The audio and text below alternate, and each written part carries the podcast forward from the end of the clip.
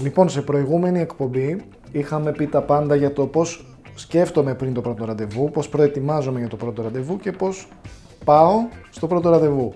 Να πούμε τώρα κάποια πράγματα από τη στιγμή που έρχεται η κοπέλα και ξεκινάει το πρώτο ραντεβού. Εννοείται. Εδώ είναι και το σημαντικό κομμάτι στο πρώτο ραντεβού. Και εδώ παίζουν όλα, έτσι κρίνονται όλα. Ειδικά αν έχεις ετοιμάσει βέβαια και την ψυχολογία σου και πας σε καλή κατάσταση, αλλά χρειάζονται και κάποια πρακτικά κομμάτια τα οποία θα πούμε σήμερα. Πάμε intro πρώτα.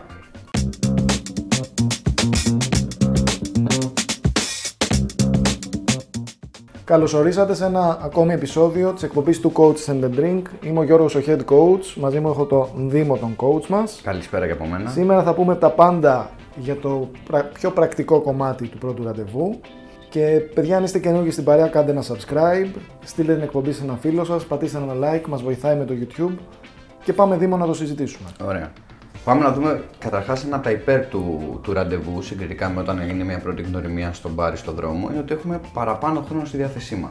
Δηλαδή, εξ αρχής από τη στιγμή που θα βρεθούμε με την κοπέλα, ξέρουμε ότι θα περάσουμε μαζί τουλάχιστον την επόμενη μία ώρα, μία μισή, δύο ώρες σίγουρα. Σίγουρα, δύο ώρες. Δηλαδή και κάτι να μην πάει καλά στην πορεία, δεν θα το λήξουμε τόσο νωρίς. Πρέπει να είναι πολύ Όχι, στραβό. και θα σου το πω κι αλλιώς. Έχει επενδύσει και η κοπέλα και το δύο ώρο που θα είναι εκεί και την προετοιμασία και το να έρθει. Δηλαδή έχει επενδύσει κάποιο χρόνο και ενέργεια στο να έρθει στο ραντεβού. Ακριβώς. Οπότε ξέρεις ότι θα είναι η κοπέλα εκεί. Έχει έρθει γιατί όσο ένα βαθμό ενδιαφέρεται. Δεν λέω ότι σε έχει ερωτευτεί, αλλά ενδιαφέρεται να δει τι θα παίξει. Οπότε έχεις και εσύ χρόνο να παίξεις, να κάνεις το παιχνίδι σου. Να κάνεις το παιχνίδι σου και να το κάνεις πιο χαλαρά. Να μην έχεις αυτή την πίεση του χρόνου. Το την ξέρω λίγο, δεν θέλω να τη γίνω φορτικός. Ε, είναι όμως σημαντικό να, θυμάται, να θυμόμαστε στο ραντεβού ότι πρέπει να υπάρξει κλιμάκωση. Στην πρώτη γνωριμία, όπως το έχουμε πει, μπορεί να πάει και κουβέντα απλά να γίνει μια χαλαρή κουβέντα, να καλλιεργήσουμε λίγη έλξη απέναντι στην Ακριβώς. κοπέλα με τα λεγόμενά μας, μέχρι να πάρουμε το τηλέφωνο. Δεν είναι κάτι. Στο πρώτο ραντεβού όμως θέλουμε να πάμε ένα βήμα παραπέρα. Άρα το ότι έχουμε χρόνο βολεύει ώστε να το κάνουμε αυτό και χαλαρά, χωρίς βιασύνη, ούτε εμείς να αγχωθούμε, ούτε να αγχωθεί η κοπέλα. Κοίτα, ναι, αλλά αυτή η κλιμάκωση πρέπει να γίνει. Ναι, Δηλαδή είναι αυτό που λέω σε μερικά παιδιά ότι δεν μπορεί η πρώτη φορά που την αγγίζεις να είναι η στιγμή που πηγαίνεις για το πρώτο φιλί. Δηλαδή πας από το 0 στο 100 απότομα. ναι, ναι. Πρέπει όλο το βράδυ λίγο λίγο να το κλιμακώνεις. Άρα πρέπει να καλλιεργήσει την κουβέντα, πρέπει να πηγαίνεις στην κουβέντα. Πρέπει να ζεσταθεί η κουβέντα, Αυτό. να πάει σε πιο προσωπικά θέματα. Που εδώ είναι καλό να πούμε γιατί το βλέπουμε και με πολλούς μαθητές ότι, οκ, το καταλαβαίνω ένας άντρας στην πρώτη γνωριμία που είναι μια κοπέλα να μην θέλει να ανοιχτεί πολύ για τον εαυτό του ή να θέλει, όπως το έχουμε πει, να πεις κάτι προσωπικό αλλά κάτι ανάλαφρο. Στο πρώτο ραντεβού είναι η φάση όπου και εσύ θα πρέπει να ανοιχτείς λίγο παραπάνω με την κοπέλα για να ανοιχτεί και αυτή, για να υπάρξει μια παραπάνω οικειότητα και εμπιστοσύνη. Ξέρεις τι χρειάζεται είναι αμοιβαιότητα αυτό. Δηλαδή όσο πιο πολύ ανοίγεσαι εσύ, τόσο πιο πολύ ανοίγεται και αυτή. Σωστό. Απλά πρέπει να το δούμε, δηλαδή μην περιμένουμε την κοπέλα να ανοιχτεί πρώτα για να ανοιχτούμε εμείς. Όχι, είσαι σε το αντίθετο. Έτσι κι αλλιώς εσύ κάνεις lead. Εσύ Ακριβώς, ηγείσαι, ναι. εσύ δίνεις το tempo, το ρυθμό. Επομένως, το δεύτερο είναι στο πρώτο ραντεβού. Πρέπει να γίνει και αυτή η κουβέντα, το να το πάμε σε πιο προσωπικό επίπεδο και να ανοιχτούμε κι εμείς λίγο για κάποιο προσωπικό μας θέμα. Εγώ θα σε πάω ένα βήμα πιο πίσω. Όταν ε, ξεκινάει το ραντεβού, ειδικά αν πάμε σε κάποιο μπαράκι, σε κάποιο καφέ, είναι πολύ σημαντικό το πώς θα κάτσουμε. Ω, ναι, σωστό. Αυτό έχω δει ότι κάνει πολύ μεγάλη διαφορά με το αποτέλεσμα. Σε καμία περίπτωση δεν πρέπει να καθίσετε απέναντι με ένα τραπέζι να σας χωρίζει.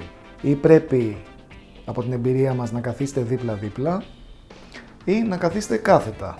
Σε 90 μοίρες δηλαδή, Ε, στο τραπέζι, ως προς το Να τραπέζι είστε, λέω. οκ, να είστε σε γωνία. Λέει, Ναι, αυτό που κατάλαβα σε πώς λες, γωνία. Σαν αυτή γωνία. σε γωνία, ναι. Ώστε να είστε κοντά, να μην δημιουργείται αυτή η απόσταση και ψυχολογικά, αλλά και να μπορείς να αγγίζεις, να έρχεστε πιο κοντά σιγά σιγά. Άρα για μένα αυτό είναι το πρώτο βήμα. Να σε ρωτήσω κάτι εδώ, Ναι. γιατί το έχουμε συναντήσει και μαθητέ και το ρωτάνε συχνά. Είναι σημαντικό αυτό που λες το κάθισμα, αλλά το βλέπουμε πολλές φορές, σε πολλά μέρη που πηγαίνουμε, δεν βολεύει και η διαμόρφωση του χώρου. Ή μπορεί να καθίσουμε σε ένα τραπέζι που έχει δύο καρέκλες και τις έχουν βάλει αντικριστά. Υπάρχει κάποιος τρόπος να Κοίτα. το γυρίσουμε, κατάλαβες που Πρώτα το. απ' όλα γι' αυτό διαλέγουμε σωστά μαγαζιά. Έτσι. Δηλαδή το μαγαζί πρέπει να το έχουμε τσεκάρει από πριν, να ξέρουμε ποιο είναι. Μην πηγαίνουμε στην τύχη και όπου βρούμε καθόμαστε και μπορεί να είναι μια θορυβώδης καφετέρια. Σωστό είναι. Καλό είναι να μην έχει πολύ δυνατά μουσική, δηλαδή να μπορούμε να μιλήσουμε. Αλλά για αυτό που λες, πες ότι είναι οι δύο καρέκλες αντικριστά.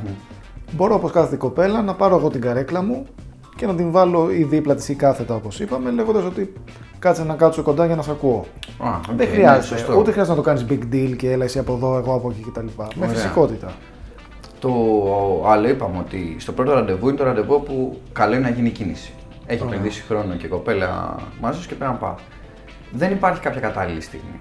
Όπως το έχουμε πει, τις συνθήκες Να. δεν περιμένουμε να, να μας να ευνοήσουν το πρώτο φιλί, τις διαμορφώνουμε μόνοι μα. Άρα δεν μπορούμε να περιμένουμε κάποια στιγμή στα μισά του ραντεβού, στο τέλος του ραντεβού, όταν θα την πάω σπίτι ή όταν βρεθούμε στην αρχή. Είναι πιο πολύ το πώς θα το νιώσεις και πώς θα πάει το ραντεβού και πώς θα καταλάβεις την κλιμάκωση. Δηλαδή, τώρα κάθεσαι δίπλα, ε, υπήρξε μια κίνηση. Να πούμε εδώ πέρα όσον αφορά το, την κίνηση και το άγγιγμα, γιατί συζητάγαμε κάτι με τον Ηλία πριν, ξέρω και μου λέει στον δρόμο. Πάνε άλλοι ρε φίλε, δεν μπορώ να σου καταλάβω. Και πιάνω λίγο το μπούτι. Δηλαδή, δεν εννοούμε αυτό την κίνηση. Ναι, όχι. Δηλαδή το να κουμπάμε την κοπέλα, ούτε κατά διάνοια. Κοίτα, θες γενικά ε, λίγο λίγο να αγγίζεστε όλο και παραπάνω. Βέβαια αυτό πρέπει να γίνεται και με σεβασμό στα όρια της κοπέλας.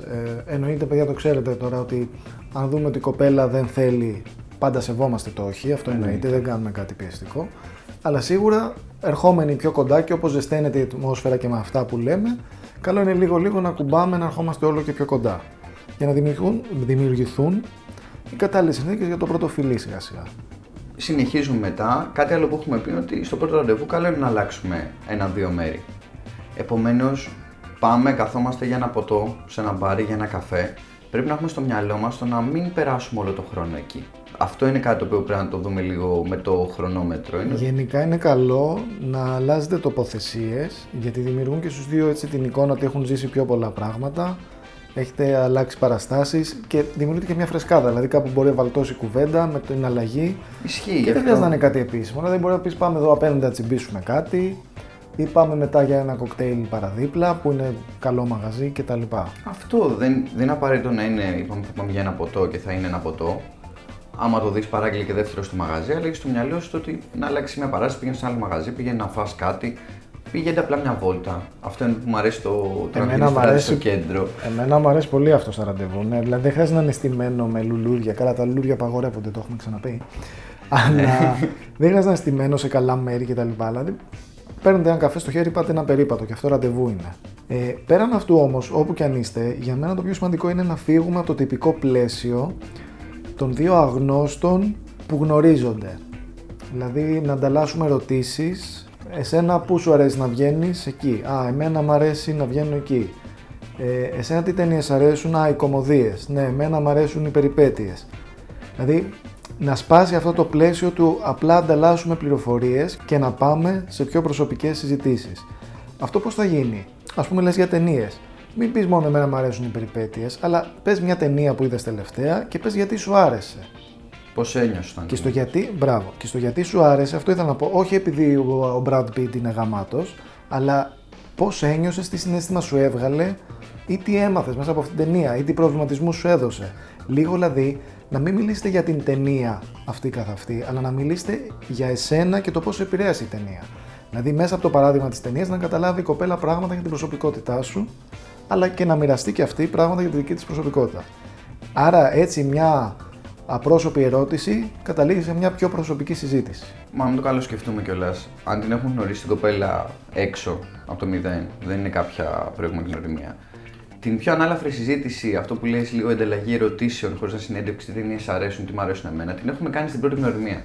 Δεν υπάρχει λόγος να επαναλάβουμε τον ίδιο ρυθμό συζήτησης και την ίδια διάδραση με την κοπέλα στο πρώτο ραντεβού που είμαστε στην πρώτη γνωριμία. Μας έχει δει έτσι. Δεν περιμένει αυτό. Περιμένει κάτι το πιο, το λίγο γεν- πιο βαθύ. Αυτό και γενικά θες να μιλήσετε για τα πάθη σας, τι γουστάρετε να κάνετε, οι εμπειρίες που είχατε μικροί. Δηλαδή να μάθει ο ένας την προσωπικότητα του άλλου. Και εκεί να βρείτε και θέματα σύνδεσης, connection κτλ.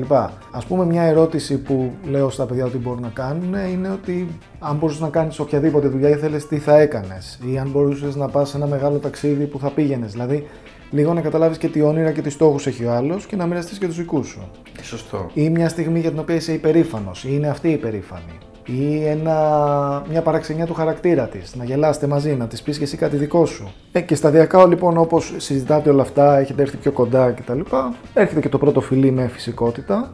Άρα κάνεις και την κίνηση αυτή. Όπως σωστά είπες, δεν υπάρχει τέλεια στιγμή. Εσείς οι δύο τη φτιάχνετε. Ε, η μόνη πρόταση που θα έκανα είναι μην περιμένεις μέχρι το τέλος του ραντεβού. Δηλαδή, ναι, ναι, μερικοί ναι, περιμένουν να το κάνουν όταν μπαίνει η κοπέλα στο αυτοκίνητο, όταν βγαίνει από το αυτοκίνητο κτλ. Που είναι λίγο πιο κλεισέ, λίγο πιο τραβηγμένο, λίγο πιο αμήχανο. Καλύτερα να γίνει μέσα στο ραντεβού αν βλέπεις ασφαλώς ότι τραβάει. Και επίσης δεν χρειάζεται να το πιέσεις όνει και καλά να κάνετε σεξ. Ή... Δηλαδή είναι ανάλογα με το πόσο έχει ζεσταθεί η ατμόσφαιρα, ανάλογα και με το τι θες και εσύ και το τι θέλει και η κοπέλα. Αυτό πρέπει συνέχεια στο πρώτο ραντεβού να είμαστε σε μια, σε μια φάση να προσπαθούμε να νιώσουμε πώς νιώθει η κοπέλα και να δούμε πόσο καλλιεργείται η οικειότητα και πόσο νιώθει ασφαλή ε, μαζί μας και άνετα αυτό κάθε άνθρωπος είναι διαφορετικός. Δεν υπάρχει κάποιος στάνταρ τρόπος ότι πρέπει να γίνει. Μπορεί δηλαδή με μια κοπέλα να βγει για ραντεβού και να περάσει ώρα με την κουβέντα που να κρατήσει το ραντεβού 4 ώρες. Ναι, όλα αυτά μας έχουν συμβεί ε, και συμβαίνουν σε όλους. Δηλαδή, μπορεί να φιληθείτε από τα πρώτα 10 λεπτά, μπορεί να φιληθείτε μετά από 4 ναι, ώρες. Μπορεί να πάτε σπίτι σου, μπορεί να πάτε σπίτι τη, μπορεί να πάει ο καθένας στο σπίτι του. όλα αυτά είναι μέρος του μενού. Ε, αυτό που θα έλεγα εγώ είναι ότι ναι, είσαι άντρας, ναι, πρέπει να ηγείσαι, ε, αλλά μην βάζεις έναν απόλυτο στόχο έτσι ρομποτικά. Σήμερα πρέπει να γίνει αυτό. Σωστό. Ζήσε τη στιγμή, ζήσε το παρόν. Δηλαδή, ε, το έχω δει και από μένα. Κάθε φορά που έλεγα ότι πρέπει να γίνει αυτό, ε, δεν το ευχαριστιόμουν τελικά. Ναι, ναι. Δηλαδή, καλύτερα να είσαι στη στιγμή να το απολαύσεις, να σε δει και άλλη να το απολαμβάνεις και το πράγμα θα οδηγηθεί εκεί που θέλετε και οι δύο, σταδιακά και με φυσικότητα. Νομίζω το καλύψαμε το θέμα. Έμεινες ικανοποιημένος. Ηλία; Α, παιδιά, αφού έμεινε μέχρι και ο Ηλίας ικανοποιημένος Ούτε μία ερώτηση, θέμα, δεν έχει τίποτα. Όχι, δεν έχω Γιατί συνήθως μας κάνει παρατηρήσεις και απορίες με το που κλείσουν τα μικρόφωνα. Άρα νομίζω όντως το καλύψαμε. Να είστε καλά. Περιμένουμε δικές σας εμπειρίες από τα πρώτα ραντεβού, δικές σας ιδέες για πρώτα ραντεβού και τα λέμε την επόμενη φορά. Να είστε καλά. Καλή συνέχεια.